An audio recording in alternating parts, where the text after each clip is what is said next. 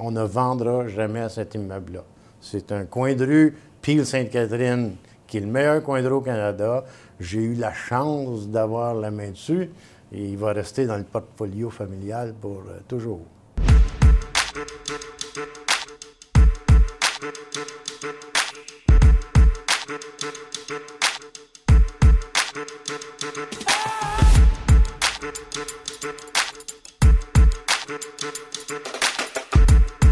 Alors bonjour, ici Bernard Charland, courtier immobilier commercial chez euh, PMML.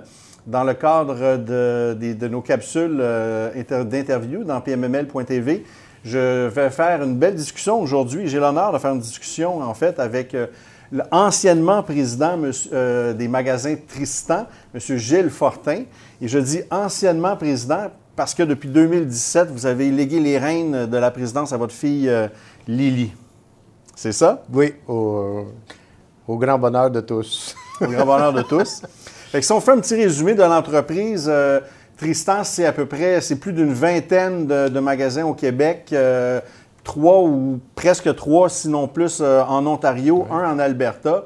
Donc, on peut quasiment parler d'un empire. Parlez-nous un petit peu des débuts et qu'est-ce qui de, l'histoire de, l'acquisition de Tristan Iseult avec vous et votre conjointe jusqu'à aujourd'hui, là.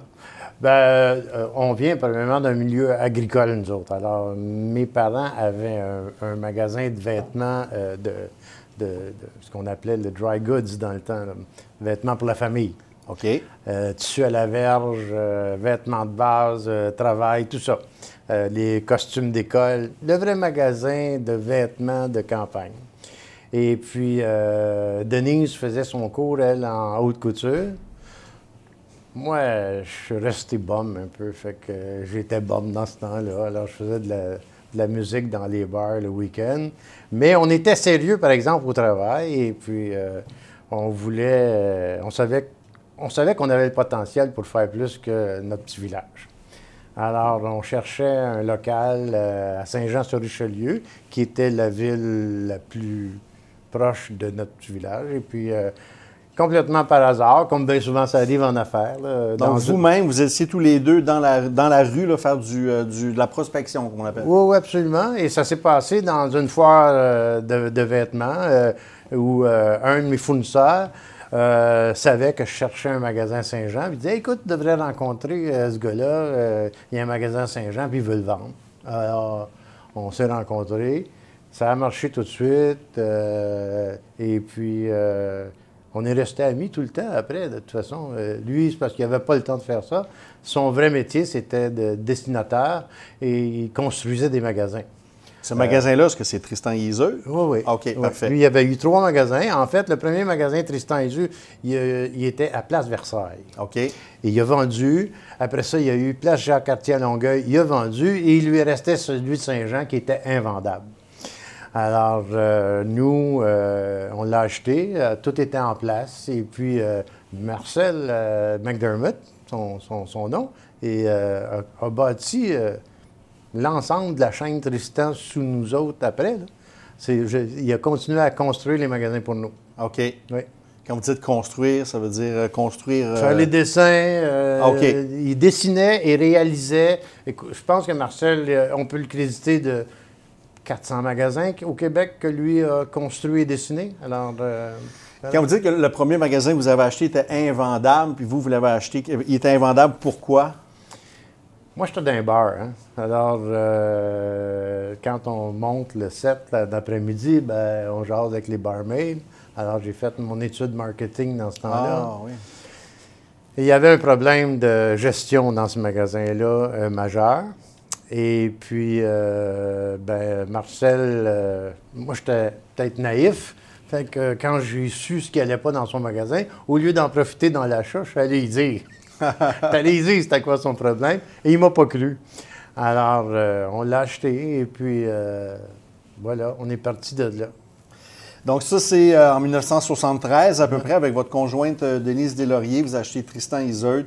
Le nom est devenu par après Tristan et America euh, pour une, percée en Ontario, j'imagine? Bien, c'est-à-dire qu'America a vu le jour avant... il y avait Tristan Iseult et America. America, c'était le magasin pour hommes.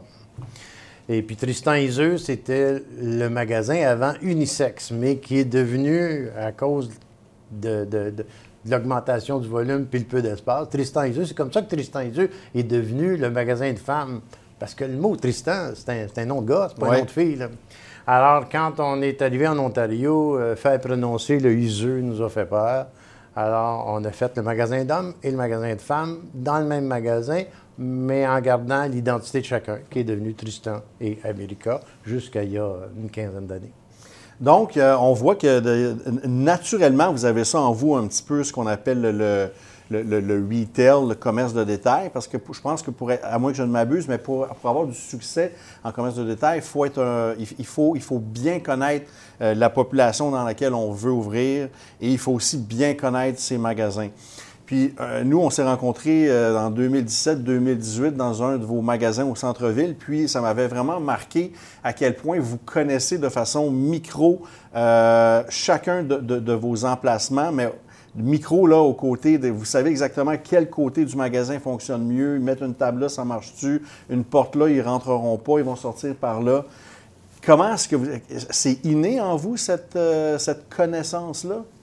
Euh, on développe ça euh, sur un stage. Hein. Euh, On revient à la musique, là. On revient à la musique. OK. C'est, le même job, là. C'est le même job. Quand tu connais bien tes tunes, là, il te reste juste une chose à faire. C'est de regarder euh, ce qui fait lever le monde puis ce qui ne le fait pas lever. Alors, tu observes comment ça se passe dans la salle, qu'est-ce qui pogne, qu'est-ce qui pogne pas. Alors, cet œil-là d'observation, là, euh, vaut pour la musique, vaut pour le commerce aussi. Pourquoi les gens rentrent dans un magasin? Pourquoi ils ne rentrent pas dans l'autre? Euh, comment ils s'habillent sur la rue? Euh, qu'est-ce qui fait triper? Qu'est-ce qui ne fait pas triper? C'est un gros sens d'observation. Je ne sais pas si je pourrais vendre des assiettes. OK. Peut-être que oui, parce que j'aime le commerce à la base. Mais la mode nous a permis, parce que étant Denise, c'est son c'est sa formation, à elle. Là. Et vous, vous aimez le monde, puis vendre du linge, on habille le monde. Moi, j'aime ça, le monde. J'aime tout ce qui va alentour de la mode. La négociation des beaux aussi, là, c'est, une activité euh, cérébrale, le fun. C'est pas... euh, c'est- on recommence toujours là, dans, le, dans le retail et dans la mode, c'est encore pire. Alors, euh, quand vous avez un, un- un hit, il ne dure pas longtemps dans la mode. Alors, tu peux pas t'asseoir, c'est un succès. Ça marche pas. C'est ça, c'est... Si tu arrêtes... Le temps d'une saison ou même Ah, pas? c'est c'est la vie d'un style. C'est pas. c'est- un succès dure des quelques, quelques jours, quelques semaines. Il faut tout le temps être à l'affût de ce qui s'en vient. Et euh, comment est-ce qu'on sait que c'est un hit? Est-ce qu'on prend une chance ou on. c'est comme musicien. Quand tu es un bon musicien puis que tu passes ton temps à écrire, à un moment donné, tu en sors une bonne. sais. Alors, c'est de spotter la Mm-hmm. Mais bonne. la réaction du public, on la contrôle pas. Non, mais ça vient avec. euh, ça- je ne sais pas comment ça fait de temps qu'Elton John n'a pas composé une chanson, là, mais s'il si, book le, le Centre Bell, il va l'emplir. À un moment donné, tu as, une crédibilité qui va avec. Il y a une crédibilité, puis il y a une certaine recette euh, aussi que- que- qui s'établit, j'imagine. Ben, à un moment donné. euh, Un feeling aussi. On a, on a Co- Cofield, là. S'il en score une par but, là, par, par- par game, là, ben, à un moment donné, il va se faire une réputation, puis l'étiquette va être plus facile à vendre. Parce qu'il va avoir une crédibilité, parce qu'une fois, il y a plus de chances de scorer qu'un autre. C'est un bon joueur, c'est tout. Ouais. Alors, je je, pense qu'on était des bons joueurs. Qu'est-ce, comment comment est-ce que vous faites la sélection de vos sites, vos points de vente? C'était euh, de 70 à aujourd'hui euh, une affaire pas très compliquée à comprendre. Les centres commerciaux qui fonctionnent bien, qui ont du panache, euh, il n'y en a pas tant que ça. Alors, vu qu'ils sont, sont détenus par une poignée de main de développeurs, hein, quand tu fais le tour de Cadillac Fairview, Ivano, euh, Cominard, euh, Westcliff, euh, après ça, Primaris, après ça, les gros joueurs se tiennent dans une main. Là. Oui. Alors, ces gros joueurs-là, on- bon, si vous ne faites pas affaire avec Cadillac Fairview, puis il vous manque Carrefour Laval, Promenade Saint-Bruno, Galerie d'Anjou, euh, puis Pointe-Claire, c'est- quoi que tu fais l'entour de ça? Mais n'en- n'entre pas qui veut dans ces grands centres, dans ces grands centres commerciaux-là. Vous, vous avez dû. Et il faut que tu sois un co- co-field. Il faut que tu scores. Il faut scorer.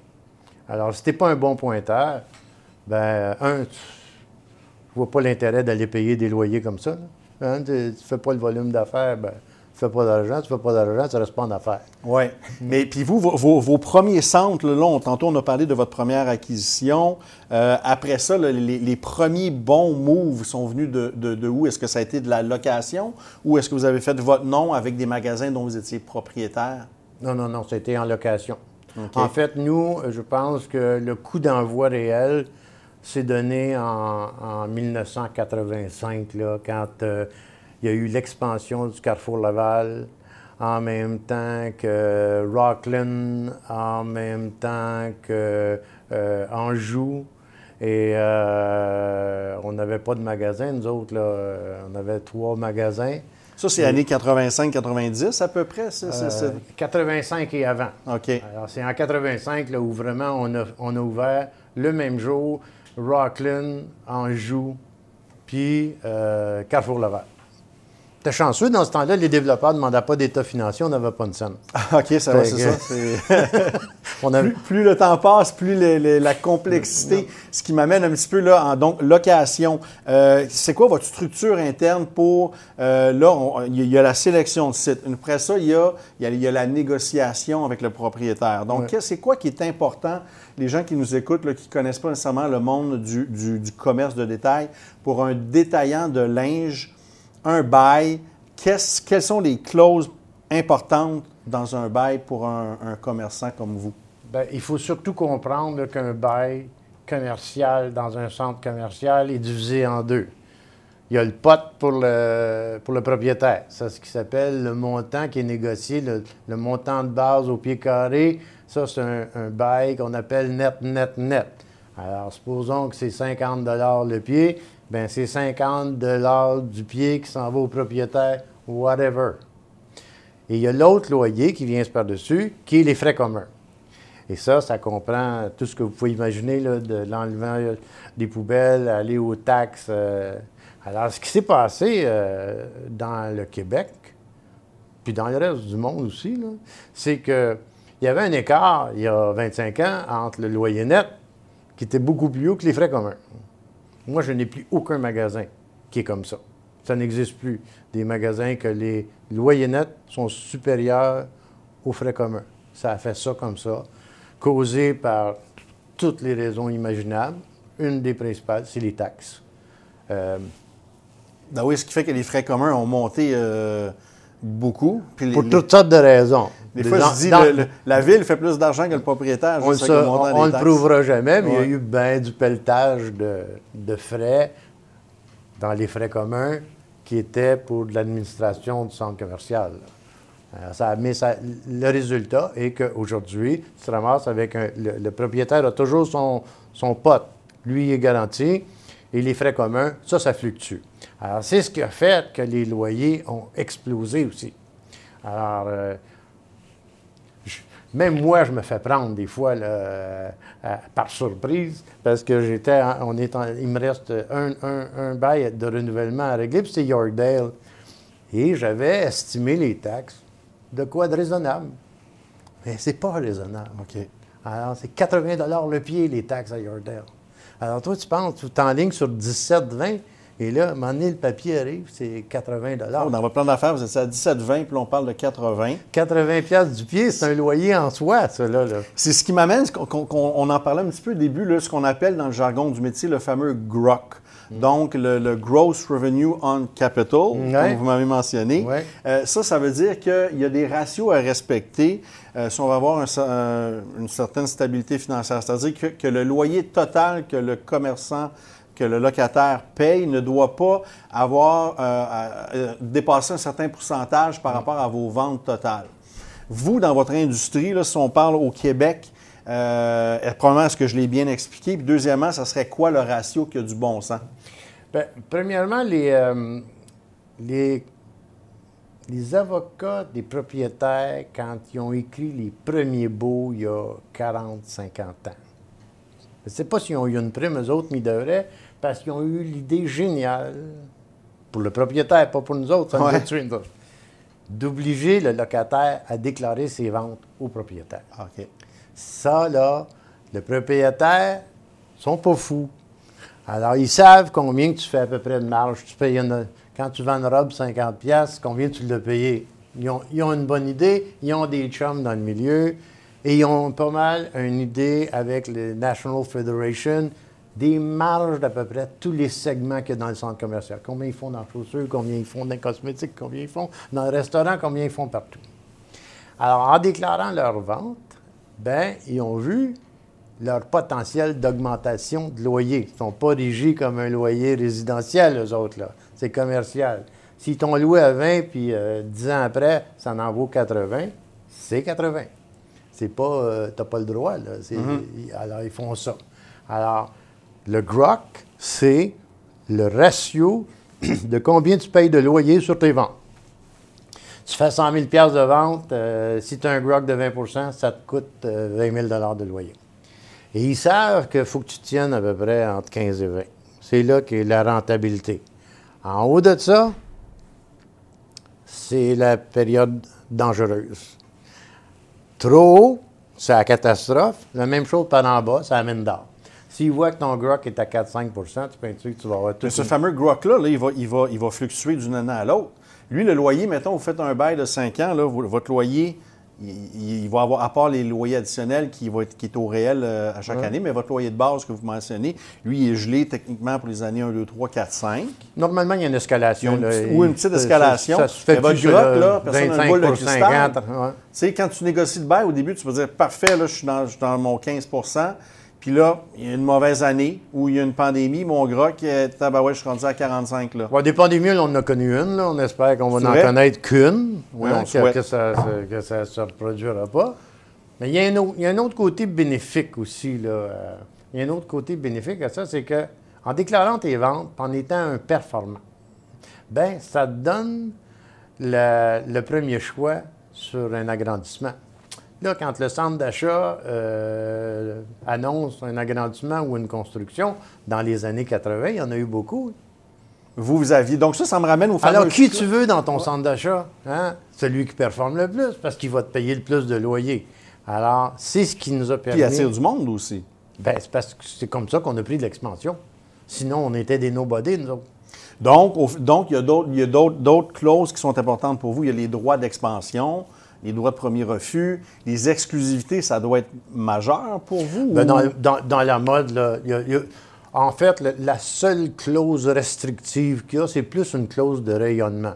Quand un, de radius. Là. Quand un centre d'achat qui te rentre dans ses différents malls, ben, il ne veut pas que tu viennes le pédaler à côté, là, à un kilomètre. Bon, en général, là, des super régionales, il n'y en a pas. Il en a pas trois kilomètres. J'ai un magasin au Carrefour Laval juste ici à côté. Là. Euh, j'ai une clause de rayonnement de 5 km. Où tu veux que j'aille? Mhm. Il n'y a rien d'intéressant. Ça ne touche pas à Rockland, ça ne touche pas à Rosemère. Alors, en général, c'est pour éviter ça, quand il y a trop de proximité, là, pour qu'ils viennent élider leur vente. Hein. Si tu performes très bien dans, mon centre et que je te permets de rouvrir la porte à côté, bien, il y a des chances que mes ventes baissent mon revenu baisse, ma valeur de centre d'achat baisse. Alors, ils protégeaient leur, leur poule aux œufs d'or. OK, oui, c'est une belle façon de le dire. Euh, donc, vous êtes aussi, donc là, on, a parlé, là, vous êtes plus de 20 fois pratiquement euh, locataire. Euh, à Montréal, vous êtes aussi propriétaire. Donc, vous êtes propriétaire de votre siège social sur des seigneurs. Vous êtes propriétaire de votre euh, euh, j'allais dire votre bureau, mais votre magasin euh, au centre-ville. Puis vous êtes propriétaire aussi de l'immeuble qui loge HM au centre-ville. Ça, ça a probablement été un, coût. un, très bon coup en carrière pour vous comme propriétaire immobilier. Parce que ce que je voulais mentionner aussi, c'est que vous êtes anciennement président de Tristan, mais vous êtes toujours président de DEFOR, qui est le bras immobilier de, de Tristan donc, qui gère ces trois propriétés-là. Mais ce serait peut-être un... un beau portfolio. Là. Euh, euh, en fait, euh, l'immeuble de, de Peel-Sainte-Catherine, où est le H&M, n'était pas H&M quand on l'a acquis. On a acheté ça dans la, dans la crise du verglas. C'est facile de s'en souvenir en quelle année que c'était. Et on avait une vision, par exemple. Cet immeuble-là, moi, je suis un vrai Montréalais. Moi, là, quand il y a de la garnotte ces trottoirs rendus au mois de juin, je viens fou. J'aime pas ça quand ma ville n'est pas belle. J'aime ça quand Montréal est le fun et belle. Alors, je voyais cet immeuble-là. J'avais déjà été intéressé à l'acheter, mais m'étais fait, battre sur le prix. Et puis, c'est une compagnie de New York qui avait acheté ça. Et c'était, écoute, ça, faisait, pour le, dire en bon québécois, ça faisait dur pour un coin de rue, là. C'était méli-mélo, un dépanneur, là. La façade, tu avais l'immeuble, là. Euh, l'immeuble de Pile-Sainte-Catherine, c'est un immeuble de terracotta euh, en, céramique. c'est, ah de, ah c'est de la belle pierre. Il y, a, trois immeubles à Montréal comme ça. Moi, je tripe l'architecture. Alors, euh, je reçois un appel. C'est un gars de, chez Mogard qui était propriétaire de l'immeuble. Il me dit Tu as déjà été intéressé par l'immeuble de Saint-Cary Il dit Oui, il est vendu. Il dit, il est vendu, mais c'est pas fini pour un tenant maudit. Ça fait trois ans qu'on est dans due diligence. Il dit, ah, euh, mon Dieu. Alors, j'ai présenté une offre et euh, je l'ai acheté l'immeuble. Euh, Est-ce qu'il était vacant ou occupé? Il était occupé. OK. et puis, donc vous, vous êtes vite sur la gâchette. Quand vous voulez quelque chose, vous avez une vision, je m'en vais dans, une direction. Il n'y a, pas, a pas de. Mais j'avais une drôle de motivation. Hein. Un, l'immeuble était beau. deux, j'aime ça l'immobilier. Euh, et tu viens frustré d'être locataire, de jamais être propriétaire de ta brique. Tu mm-hmm. as besoin de ça à un moment donné, de je vais avoir la mienne aussi. Et euh, j'aimais l'idée aussi que quand tu prends le, rôle d'évaluation, des, des, villes francophones comme Montréal, avec pas de propriétaire d'immeubles francophones, c'est un peu humiliant. Alors, euh, j'ai mis mon nom, je l'ai eu, et euh, c'est sur mon testament. Je ne sais pas si vous avez écouté, je sais pas si vous avez écouté la, série de Yellowstone, le, gars qui a un ranch là, dans le Nevada, où le bonhomme, il écrit Tu vendras jamais. On ne vendra jamais cet immeuble-là. C'est un coin de rue, Peel-Sainte-Catherine, qui est le meilleur coin de rue au Canada. J'ai eu la chance d'avoir la main dessus et il va rester dans le portfolio familial pour euh, toujours. Félicitations, ça c'est vraiment. Puis ça me touche beaucoup quand vous dites de mettre un nom francophone sur la liste des propriétaires fonciers euh, dans une ville francophone. Et on a eu une bonne vision, c'est que. mais tu sais, il faut que tu aimes ta ville pour faire ça. C'était pas un. J'étais pas un chiffrier, moi, là. Oui, oui. Mais vous êtes clairement un passionné. Je vais réparer ce coin-là. Tout ce que, tout ce que vous touchez euh, prend. Vous avez beaucoup de charisme, donc on dirait que vous, vous injectez ce charisme-là dans, dans, ce que vous faites, euh, dans, dans, dans, ce que vous touchez. Puis vous avez parlé de briques et mortiers tantôt, puis on, pourrait terminer là-dessus, mais cette fameuse pandémie-là, je ne veux pas qu'on en parle trop longtemps parce que c'est, on, est vraiment vers la fin, puis ça, ça a étouffé tout le monde, mais avant cette pandémie-là, il, y avait, euh, il y avait une révolution, entre guillemets, mondiale du commerce de détail. Euh, je pense spécifiquement dans, l'industrie du linge également. Euh, vers où on s'en allait? Est-ce que la pandémie a accéléré la direction dans laquelle on s'en allait? Puis comment est-ce que Tristan Style s'est adapté à ça? Parce que je sais que le brick et le mortier sera toujours un facteur important malgré le commerce en ligne. Mm. Bien, la pandémie, euh, elle n'a pas juste accéléré, elle a bouleversé, elle va bouleverser encore. Le, gourou qui sait euh, comment ça va être dans trois ans, il n'est pas, pas, connu encore. Alors, une chose est certaine, c'est qu'il y a eu un impact majeur sur la façon dont les gens consomment. Ça, quand ça dure trois mois, c'est pas grave. Quand ça en dure 18, ça peut laisser des séquelles permanentes. Est-ce que les gens vont retourner en centre commercial? Moi, je pense que la réponse, c'est un, oui. Oui puis non. Mhm. oui pour euh, faire du shopping touché, mais euh, de revoir les trafics dans les centres commerciaux, et je le vois, plus ils sont gros, pire que c'est. J'ai pas tellement de difficultés, moi, dans mes petits centres commerciaux. Les chiffres de vente, c'est presque revenu. Les Joliettes, Saint-Hyacinthe, ces affaires-là, c'est presque pas touché. Là où tu manges la volée, c'est ici, Saint-Bruno, Sainte-Foy. Ça, ça n'a pris un coup dur.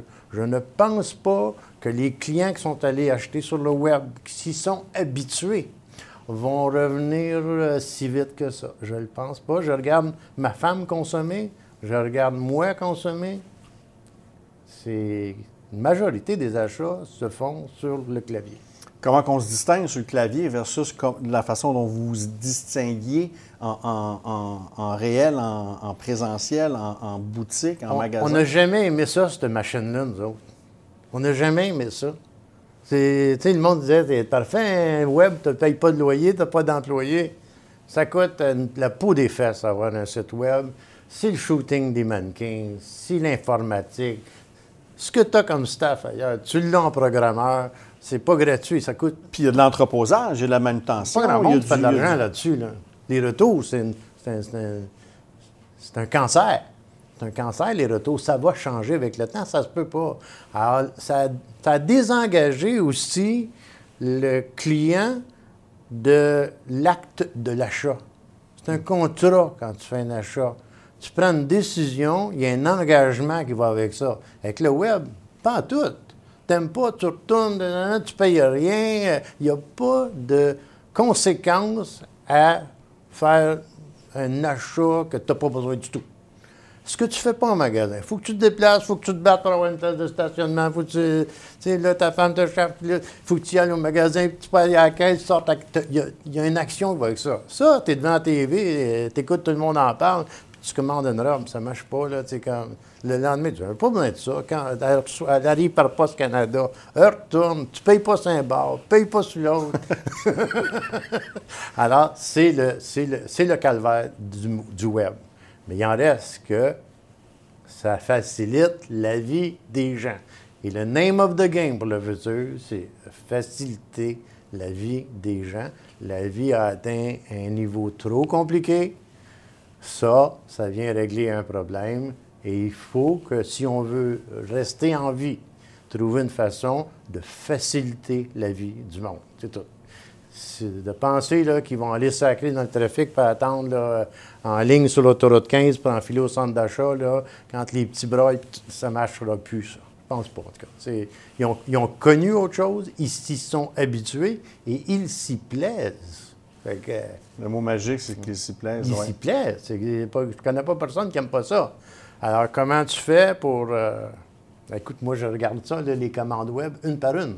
J'aime ça, la fin de semaine, au petit déjeuner, je roule mon. J'embarque sur le réseau, là, puis je peux m'en rouvrir une centaine. Je regarde une par une. J'aime ça regarder qu'est-ce que le monde achète, d'où ils viennent. Et moi, si tu me fais triper, là, On fait ça. Non, mais c'est quand je regarde les commandes US. OK. Euh, qui payent le même prix qu'on vend au Canada. Là. C'est 100 pièces canadiens, c'est 100 pièces US. J'ai jamais de retour aux États-Unis. Ils ont, ils ont un niveau de consommateur plus sérieux qu'ici. Quand ils achètent, ils n'ont pas de temps à perdre. Quand ils achètent, c'est parce qu'ils n'ont entendu parler, ils l'essayent, ils l'achètent dans la. Ils n'achètent pas un small medium large d'un trois couleurs pour faire un show Tupperware. Là. C'est pas, pas ça qu'ils font.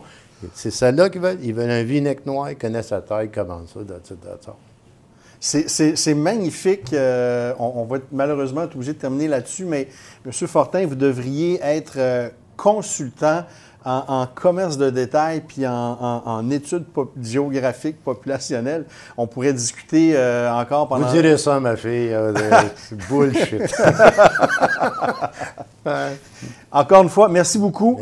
Bon succès, bonne continuation avec, euh, avec l'entreprise Tristan Style. Euh, suivez-nous, suivez nos capsules sur pmml.tv. Ici Bernard Charland, courtier immobilier commercial chez PMML. Merci.